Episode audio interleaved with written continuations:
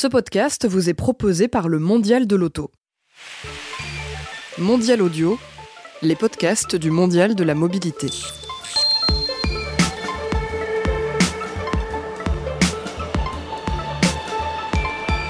Effectuer un trajet à la place du conducteur sans conduire ou aller euh, d'un point A à un point B dans une navette sans chauffeur, c'est le concept même de la voiture autonome. On a rêvé d'elle en pensant à un futur ultra technologique.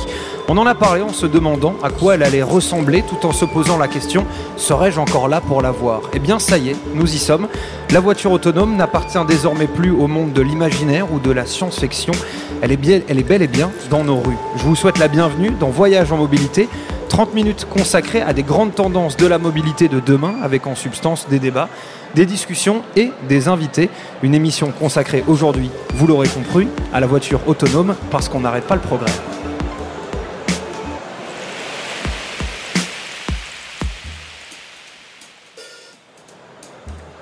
Pour parler de ce sujet des plus intéressants, je vous l'ai promis, il y a deux invités. Le premier, c'est Jean-Louis Missica, membre du Conseil de Paris, adjoint au maire de Paris chargé de l'urbanisme, de l'architecture, des projets du Grand Paris, du développement économique et de l'attractivité. Ça fait euh, beaucoup de Ça fait travail. beaucoup, oui, ça.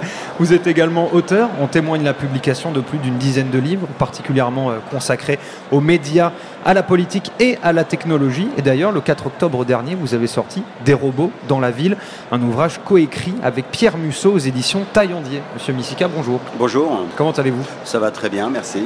À vos côtés se tient Alban Garnier. Elle est en charge de l'operational marketing, si je ne m'abuse, c'est bien ça C'est bien ça. et vous travaillez pour Navia, une entreprise française spécialisée dans la conception et la construction de véhicules autonomes, électriques et robotisés. Bonjour, bienvenue. Merci, bonjour. Alors pour nous aider à débuter euh, cette émission consacrée à la voiture autonome, je vais me servir de la problématique du livre de vous, Monsieur Missica. Comment les voitures autonomes vont changer nos vies? Alors tout d'abord, Monsieur Missica, pourquoi avez-vous choisi ce thème des voitures autonomes pour cet ouvrage?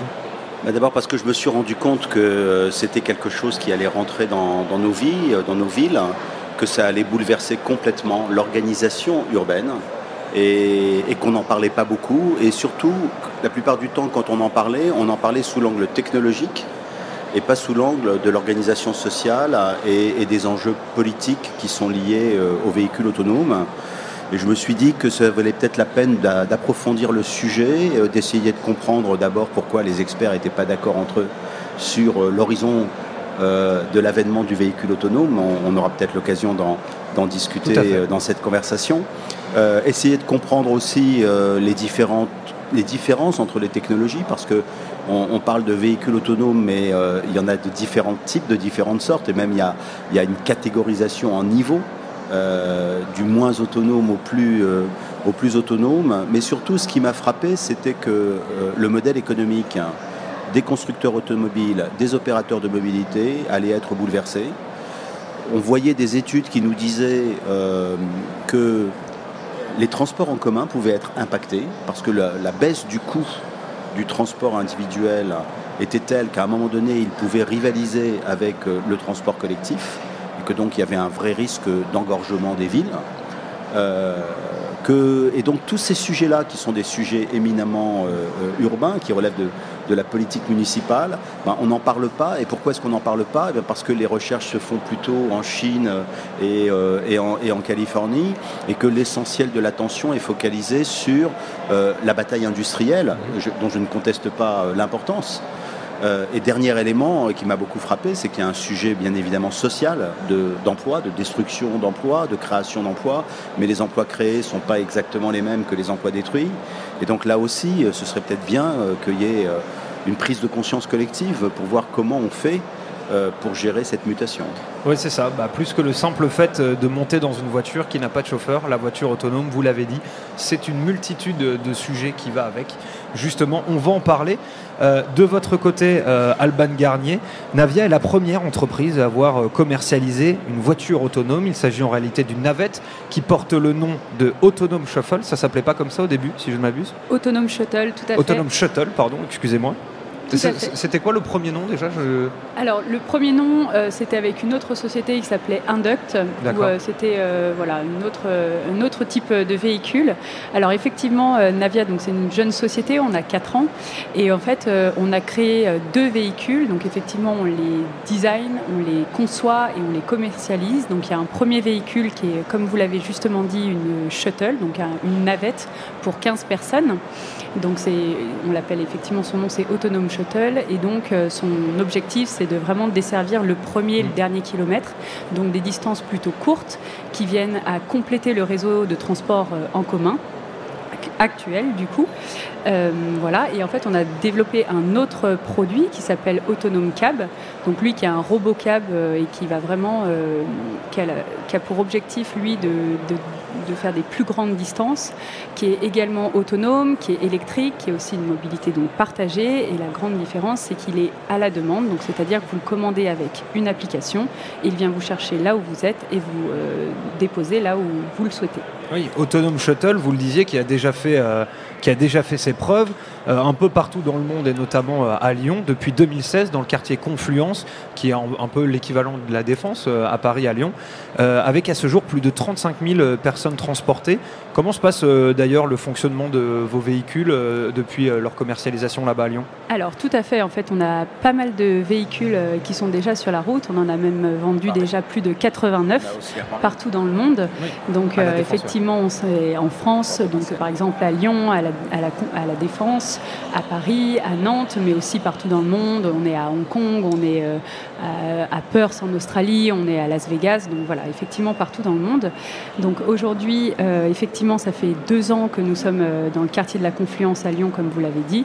Donc, on dessert 1,5 euh, km euh, sur les quais et donc on dessert un centre commercial ainsi que différents bars et restaurants présents. Juste un mot pour dire qu'à Paris, nous expérimentons deux navettes autonomes. Et, faites attention à parler juste un tout petit peu plus près du micro, s'il D'accord, donc je disais qu'à Paris, nous, nous, nous, expérimentons avec la RATP euh, deux navettes autonomes Porte de Vincennes, euh, entre la Porte de Vincennes et le Parc Floral, euh, une navette Navia et une navette EasyMile. Et je crois qu'on a déjà transporté 40 000 euh, parisiens et, franciliens.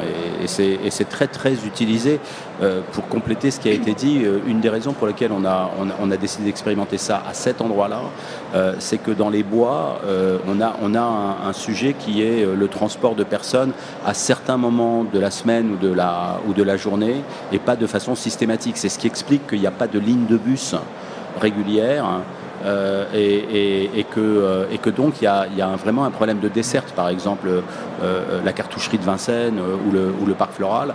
Et donc là, l'expérimentation a aussi pour but de voir si jamais la navette autonome n'est pas l'outil idoine, comme l'a dit ma voisine, pour le dernier kilomètre, hein, pour pouvoir justement gérer ce genre de situation, y compris les situations d'événements parce que par exemple la cartoucherie, euh, vous avez des spectacles euh, le soir, donc il y a des moments où les gens sont euh, en très grande concentration et puis d'autres moments où il n'y a personne. Et donc là aussi, il faut euh, réfléchir à des outils adaptés à ce genre de situation.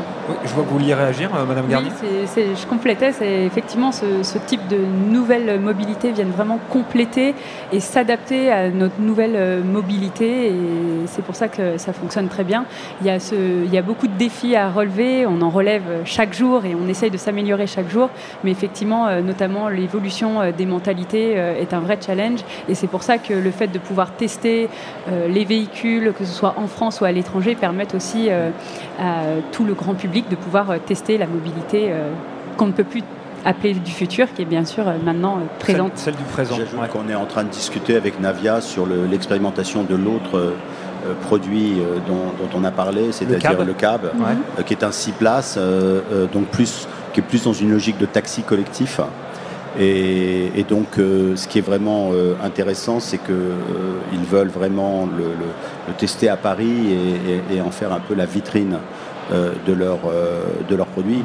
je pense que si on parle de l'enjeu industriel, on s'aperçoit qu'il y, a deux startups françaises, hein, Navia et EasyMile, qui sont quand même assez en avance tout simplement parce qu'en France, on a pris le problème du véhicule autonome plutôt sous l'angle du transport collectif que du transport individuel, alors que bien évidemment aux États-Unis, on l'a pris sous l'angle où on prend toujours ce genre de sujet, c'est-à-dire transport individuel, ce qui veut dire qu'il y a une spécialité française et un avantage compétitif de la France sur ces mmh. sujets-là. Vous parliez justement de Paris, c'est euh, l'un des gros points que j'avais envie d'aborder euh, avec vous deux, c'est euh, le sujet de la ville. J'ai envie déjà de vous poser la question, la voiture autonome, est-ce que c'est un projet qui est typiquement citadin? Ah oui, bien sûr. Oui, parce que si vous voulez, quand on réfléchit au futur des grandes villes, on parle, tout le monde parle, même les constructeurs maintenant parlent de mobilité comme service. Mhm. Qu'est-ce que ça veut dire la mobilité comme service? Ça veut dire que les gens cessent d'être propriétaires d'un véhicule et ils utilisent un service. On voit bien, par exemple, euh, à côté des taxis, le développement euh, des VTC, donc des, Uber notamment, hein, qui, a, lancé euh, le, processus. On se rend bien compte que si jamais le véhicule autonome s'imposait, ce seraient des flottes de véhicules autonomes qui seraient gérées par des spécialistes de la mobilité comme service qui s'imposeraient dans les villes et non pas des véhicules propriétaires. Pourquoi? Tout simplement parce que euh, quand vous êtes propriétaire de votre véhicule, peut-être que les gens n'en ont pas conscience, mais vous achetez une voiture, elle est immobile pendant 95% de sa durée de vie. Et en fait, vous ne vous en servez que pendant 5% de sa durée de vie. Ce qui explique d'ailleurs pourquoi on a tous ces problèmes de stationnement euh, dans les villes. Parce que c'est vraiment un objet qu'il faut d'abord garer avant même de savoir euh, euh, si jamais euh, il va se déplacer. Avec le véhicule autonome, bien évidemment, c'est juste complètement différent. Un véhicule autonome peut fonctionner 24 heures sur 24. Et, donc la logique, c'est vraiment l'autopartage. La logique, c'est de partager le véhicule. Parce que sinon, votre véhicule va devenir ce qu'on appelle un véhicule zombie, c'est-à-dire un véhicule qui va circuler avec personne dedans. Et donc, il est clair que la conséquence logique de l'avènement du véhicule autonome, c'est que les gens cesseront d'acheter des voitures et utiliseront des services de mobilité qui pourront être des services individuels, bien évidemment. Vous dites justement, pardon, vous voulez. Euh, j'allais compléter en disant que c'est exactement ça. On va vraiment passer euh, de la possession à l'usage de services, euh, comme disait monsieur. Et l'autre point, c'est qu'effectivement, les véhicules autonomes vont vraiment relever plusieurs défis dans la ville. C'est-à-dire, on a des problèmes de pollution, on a des problèmes de congestion, on a des problèmes de parking. Et effectivement, les véhicules autonomes viendront justement solutionner, ou en tout cas bien aider tous ces types de défis. Si on prend la situation actuelle, on sait qu'un véhicule en autopartage remplace sept véhicules euh, individuels. Euh, il faut savoir par exemple que euh, dans, dans, Paris et la région parisienne, la plupart des véhicules sont conduits par une seule personne. Il y a une seule personne à l'intérieur. C'est ce qu'on appelle l'autosolisme. Euh, et donc, euh, euh, et la raison pour laquelle il y a tellement de congestion en région parisienne, c'est qu'il y, y, a quelque chose d'absurde d'avoir autant d'espace occupé pour transporter une, personne. et donc, on voit bien que le passage du, de, de, de, de l'autosolisme à l'autopartage et au covoiturage est déjà un premier pas. Et ce premier pas sera amplifié de façon spectaculaire par le véhicule autonome. Parce que justement, il pourra aller chercher les gens là où ils sont, il pourra les transporter à la demande. Et donc, euh, un autre aspect d'ailleurs très très compliqué, je dirais, pour, euh, pour les responsables politiques, c'est que la frontière traditionnelle entre transport individuel et transport collectif disparaît progressivement avec le véhicule autonome, alors même qu'on a l'habitude de subventionner le transport collectif et de ne pas subventionner le transport individuel. Oui, vous parliez euh, justement, je trouve ça euh, très intéressant, euh, les différents rôles que peut jouer la voiture autonome en ville. Vous parliez bah, déjà tout simplement du respect de l'environnement, je rappelle que c'est une voiture électrique, des engorger les rues, le trafic, etc. Et moi, cette question des parkings, c'est quelque chose qui revient beaucoup dans votre livre. Elle m'intéresse énormément, puisque vous dites que aujourd'hui la voiture autonome c'est une occasion de récupérer de l'espace. Oui. Comme quoi, en fait, les voitures auraient euh, déposséder euh, les, centres, enfin, aurait pris à l'homme les centres-villes. Euh, expliquez-nous ça. Ah bah, c'est très simple. si vous regardez comment fonctionnait une ville au temps de la voiture à cheval, c'est pas si vieux que ça. Hein. C'est à la fin du 19e siècle, début du 20e siècle. Hein. Comme, comme il y avait une très grande lenteur en quelque sorte des, déplacements, euh, l'espace public était à tout le monde. Les enfants pouvaient jouer, euh, il y avait des vélos, euh, il y a eu des tramways. Et en fin de compte, progressivement, après la Seconde Guerre mondiale, dans les années 50 aux États-Unis, 60 en Europe, la voiture a en quelque sorte liquidé toutes ces autres formes de, de déplacement. C'est-à-dire que si vous prenez le cas parisien, euh, on a commencé à construire des autoroutes urbaines, la, euh, la fameuse voie express euh, Georges Pompidou. heureusement, on s'est arrêté à temps, mais on voulait prolonger l'autoroute A6 jusqu'à la voie Georges Pompidou par la radiale vers Saint-Gétorix. et donc il faut savoir qu'à un moment donné, des urbanistes, en toute bonne foi, ont, voulu euh, euh, transformer Paris en, Los Angeles un peu, c'est-à-dire euh, mettre des autoroutes en plein centre, en plein centre de la ville. Et, plus vous avez, plus vous concevez l'espace pour un seul mode de déplacement, et plus ça devient difficile pour les autres modes de déplacement de, pouvoir se déployer. Le tramway a été chassé de Paris. Là, il, revient depuis, depuis 2001. Le, les, les, vélos également, mais ils ont été aussi chassés d'Amsterdam. Tout le monde regarde Amsterdam avec beaucoup d'admiration parce qu'ils ont réussi à refaire du vélo euh, un mode de, transport euh, euh, domicile-travail. Oui, surtout parce que leurs chiffres sont tellement plus impressionnants par rapport aux nôtres. Bien sûr, mais, mais, mais, mais dans les années 70, ça a été une bataille terrible que cette reconquête du centre-ville d'Amsterdam par, les, par les bicyclettes. Et ne parlons pas des piétons. Je veux dire, aujourd'hui, quand vous regardez ce que doit faire un piéton pour traverser la place de la Concorde, c'est absolument dingue.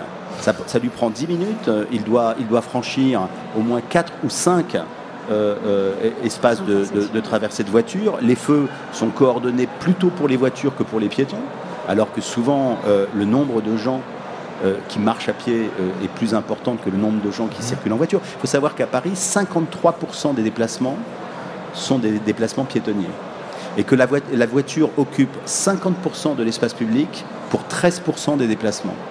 Donc vous vous rendez bien compte qu'il y a eu comme ça un phénomène d'occupation de l'espace public par la voiture, parce qu'à l'époque on considérait comme normal et on disait que c'était le progrès. Et aujourd'hui, on est en train de prendre conscience de tout ça. On est en train de prendre conscience que euh, euh, les enfants peuvent plus jouer dans la rue, que les piétons ont beaucoup de mal à traverser les places. Ce que nous faisons à Paris, par exemple, place de la République, place de la Bastille ou place de la Nation, c'est simplement redonner aux piétons la possibilité d'utiliser ces places. Et ça, Madame Garnier, euh, par rapport à ce que est en train de dire Monsieur Missika, la voiture autonome, pour vous, c'est la meilleure solution parmi tous les modes de déplacement euh, qui, euh, qui euh, vivent à l'intérieur de la mobilité de demain? Tout à fait. En fait, effectivement, ce qu'il racontait, c'est exactement la vision de Navia. C'est pouvoir réduire le nombre de places de parking qui prennent aujourd'hui énormément de place dans la, dans la Smart City de demain. Pouvoir réduire ça parce que les véhicules autonomes seront intelligents, ils pourront se garer près des, enfin, les uns des autres. et voilà. Et et comme M. Messika le disait, euh, par exemple, à la Défense, on a 500 000 euh, personnes qui, viennent euh, sur l'esplanade chaque jour. Et effectivement, d'avoir mis trois navettes autonomes sur cet espace, donc qui sont 100% bien sûr électriques, permet aussi de fluidifier le trafic et permet donc aux, différents piétons de pouvoir euh, utiliser euh, ces nouveaux modes de transport. Donc on l'a bien compris sur ce sujet-là, l'un des euh, grands rêves ou on va dire objectifs qu'on peut avoir avec la voiture autonome, c'est demain de pouvoir faire jouer ses enfants au ballon sur la place de la Concorde, vidée de tout véhicule, puisqu'elle n'aura plus. Alors, non, pas vidée, non, non, pas vidée de tout véhicule. Il y aura encore des véhicules. Mais simplement, ces véhicules seront en nombre moins important parce qu'ils transporteront plus de personnes. Euh, je vais vous donner un, calcul euh, qui est, assez vertigineux. Hein. Si jamais la, moyenne d'occupation des véhicules qui circulent le matin euh, et le soir sur les autoroutes franciliennes est de 1,1. Si on réussissait à faire passer ce chiffre à 1,8, il n'y aurait plus d'encombrement en Ile-de-France. Donc c'est vous dire si euh, euh, euh, la question de l'autopartage et du covoiturage est une question essentielle. Et il faut se rendre compte que le véhicule autonome, c'est simplement un moyen, parmi d'autres, d'aller vers l'autopartage et, le covoiturage. Notamment parce que la logique de fonctionnement, le modèle économique du véhicule autonome, c'est la gestion de flotte et non pas euh, la propriété individuelle. C'est-à-dire que les gens qui fabriquent des véhicules autonomes auront intérêt à les vendre à des opérateurs de mobilité plutôt qu'à des individus, en tout cas dans les villes. Le, sujet du reste du pays euh, se pose différemment. Justement, je, voulais qu'on, ensemble qu'on parle euh, du MAS parce que c'est important, de l'intégration de la voiture autonome à l'intérieur, donc euh, mobility à ce système, mobilité en tant que système, à ce service, pardon, je sais toujours une, sorte, de, sorte d'erreur que je fais, mobility as a service, mobilité en tant que service en français, aussi de la place de la voiture autonome dans les campagnes. Mm. Malheureusement, on va pas trop avoir le temps, on est pressé et il faut qu'on aborde un sujet qui est primordial, je pense, qui intéresse beaucoup de gens ici, c'est une voiture sans chauffeur, est-ce que c'est dangereux euh, je pense que y a, la question de la sécurité est centrale aussi euh, là-dedans. Euh, vous, Alban Garnier, donc du coup, je vous rappelle que vous travaillez pour Navia, qui vous développez des voitures autonomes qui sont commercialisées déjà en France et un petit peu partout dans le monde. Est-ce qu'une voiture autonome, c'est dangereux? Est-ce que vous avez déjà eu des accidents avec vos, voitures? Alors, effectivement, la sécurité, c'est au cœur de nos problématiques et au cœur de ce qu'on travaille au quotidien. alors, déjà, pour savoir comment ça fonctionne un véhicule autonome, donc comment ça, fonctionne, c'est assez simple, même s'il y a énormément de technologie derrière. C'est-à-dire qu'il y a un mapping, donc le véhicule repère son environnement et grâce à la multitude de capteurs qu'il y a euh, sur le véhicule, euh, ces capteurs permettent de euh, déterminer, un, enfin de, voir en fait a un obstacle fixe ou mobile et de pouvoir réagir en fonction donc de son environnement. Donc bien sûr, nous assurons la sécurité des véhicules et donc de tout l'environnement autour et bien sûr euh, euh, des, piétons, des vélos et des voitures. Euh, il y a eu des accidents, heureusement pas graves de notre côté. L'exemple est par exemple à Las Vegas, c'était il y a quelques mois de cela. Nous avions, euh, c'était le jour d'une conférence de presse, nous avions un véhicule et un camion qui reculait, qui n'a pas vu euh, la navette, qui elle a bien réagi, c'est-à-dire que la navette euh, a ralenti, puis s'est arrêtée, puis a klaxonné, mais le véhicule, donc conduit par un humain, donc un, camion, n'a pas, n'a pas entendu toutes ces alertes et a reculé dans la navette. Donc voilà, tout ça pour dire que le véhicule autonome, grâce à tous ces capteurs, etc., il va prendre conscience du danger, alerter et réagir en fonction. Alors que l'humain, bah, effectivement, comme on le sait, un humain a plus de failles. Il peut être euh, voilà, euh, distrait, euh, il peut être voilà, ou sous emprise d'alcool, de, drogue, etc. Ou tout simplement fatigué, qui fait que du coup, il sera moins en mesure de prendre conscience de tout l'environnement qu'il a autour de lui. Alors qu'un capteur va voir à 360 degrés autour de son véhicule et limite considérablement les risques par rapport à l'humain. Et là, c'est pas Monsieur Missika qui va, qui va vous contredire, puisque vous, dans, votre livre, vous dites le robot plus sûr que l'humain. La violence routière cause chaque année environ 1,3 million de morts dans le monde et plus de 90% des accidents sur la route sont dus à une erreur humaine. Euh, supprimer l'erreur humaine pour éviter jusqu'à 1 million de morts par an. Après de nombreux efforts pour réduire les défaillances dues aux véhicules et pour protéger les passagers en cas de collision, les systèmes de pilotage automatique sont apparus comme la prochaine technologie qui permettra de réduire massivement la mortalité sur les routes. Vous avez tout dit. Vous avez tout dit. Alors bien évidemment, il y aura des accidents le, risque zéro n'existe pas. Il y en a eu un qui a fait couler beaucoup d'encre euh, dans l'Arizona. Euh, parce que c'était la première fois qu'un véhicule robot euh, tuait un piéton. Et donc, historiquement, c'est une date euh, assez importante dans l'histoire de, dans l'histoire de l'humanité. mais il faut juste préciser qu'avant, il y avait déjà eu des morts, mais c'était les personnes qui étaient en train de faire les tests et qui étaient dans l'habitacle de la voiture. Oui, et puis c'était des, c'était des, des, gens qui ne respectaient pas les consignes, notamment des Tesla, où, où, euh, ils doivent être attentifs et ils se mettent à regarder un film et, ils oublient quand même que la, leur responsabilité est engagée. Là, on était vraiment dans une, dans une situation typique où c'est un robot euh, qui a euh, renversé euh, une femme qui poussait un vélo. Et, donc, bien évidemment, ça, suscite l'effroi à, juste titre. Mais il faut savoir que statistiquement, statistiquement, le passage de la conduite humaine à la conduite robotisée diminuera de façon spectaculaire le nombre d'accidents et le nombre de tués. Et d'ailleurs, les sociétés d'assurance bossent déjà sur des scénarios parce que pour elles aussi, ça a un petit côté euh, catastrophe euh, euh, et, suppression d'emplois annoncés. Et donc, moi, mon sentiment, c'est qu'au fur et à mesure, il y, y a, une inquiétude logique de la part des gens à confier leur vie à un robot. Quand on prend un avion, par exemple, le pilote est là surtout pour rassurer les passagers. Parce que l'avion, il est comment Il peut, il peut décoller, voler et, atterrir automatiquement.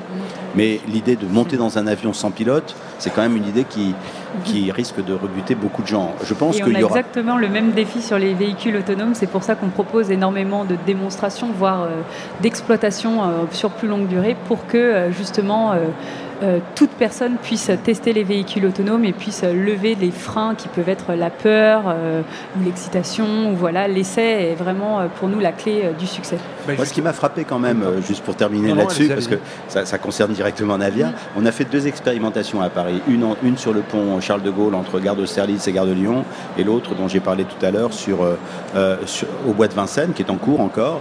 Euh, euh, les gens, effectivement, sont absolument fascinés la première fois qu'ils montent dans la navette autonome. Mais la deuxième fois, c'est comme s'ils montaient dans le métro. Exactement. Ils font absolument plus, attention, Ah ouais. du tout au, fait qu'il n'y a pas de conducteur, il n'y a pas de volant, il n'y a pas de frein. Euh, ils montent dedans et puis voilà, quoi, ça roule. Au bout de 30 secondes, ils regardent leurs journaux, leurs portables. C'est des gens qui sont habitués à la ligne 1 à la base. Peut-être.